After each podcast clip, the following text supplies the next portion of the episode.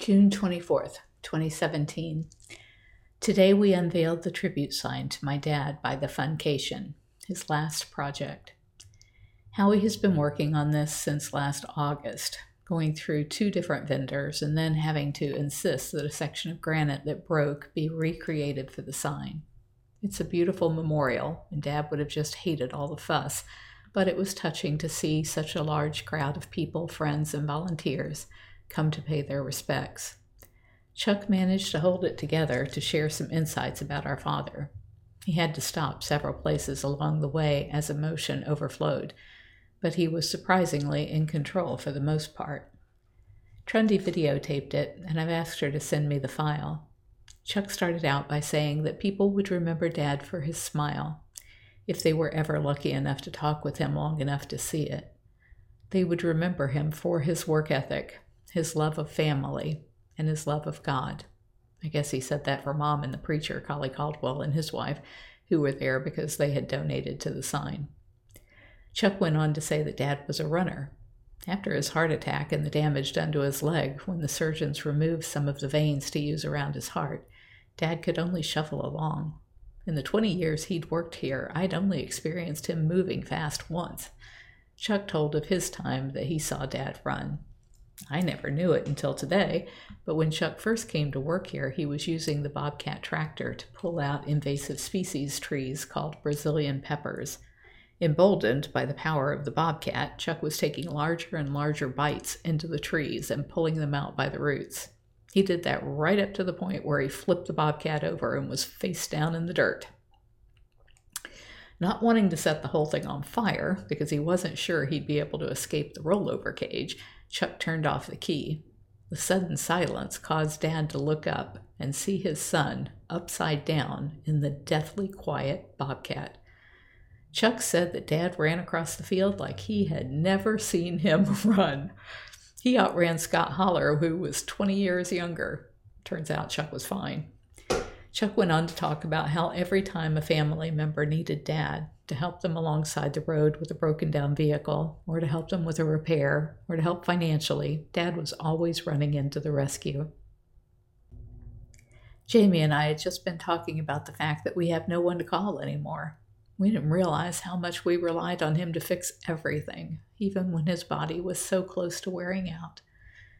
Thinking of Dad running reminded me of the only time in my adult life that I experienced him running. Twice when I was a kid, he ran as I had run ins with a coral snake when I was about six and a water moccasin when I was about nine. On this night, we were both leaving the sanctuary via Easy Street after dark.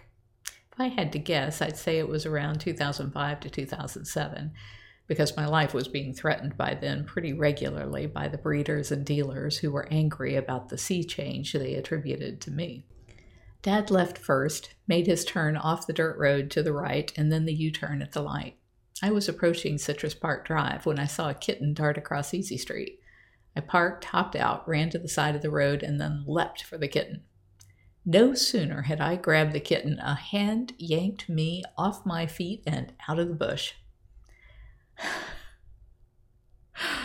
I held onto the kitten for dear life knowing that she would end up in traffic and be killed if I let go.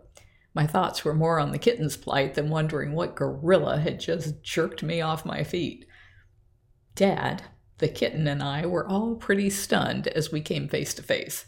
Apparently, after he had made the U turn across four lanes of traffic, he'd slowed down to see my car stop. He pulled off the road to see why. When he saw me lurch into the brush, he thought someone had grabbed me. In the time it took me to leap into the bushes and nab the kitten, he'd run across four lanes of traffic down Easy Street and managed to have a grip on me like an iron vice. Back to the unveiling today. Chuck called me up to help him lift the cover off, and we hugged for a long time as I cried. Jamie had pulled back away from the crowd because she didn't want people hugging her. Howie tried to lighten the mood by telling his stories about the first time that he met Dad and how Dad had rolled his eyes when I introduced Howie.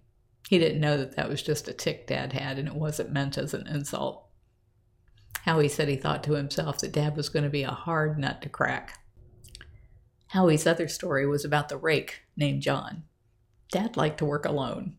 I'd hired several people over the years to work with him, and he just hated it. John was only good for holding up wire, so when John left, Dad would hold up cage panels he was working on with two rakes, both named John. Howie had come by with a tour one day and thought he'd show Dad some attention, which was the last thing that Dad ever wanted.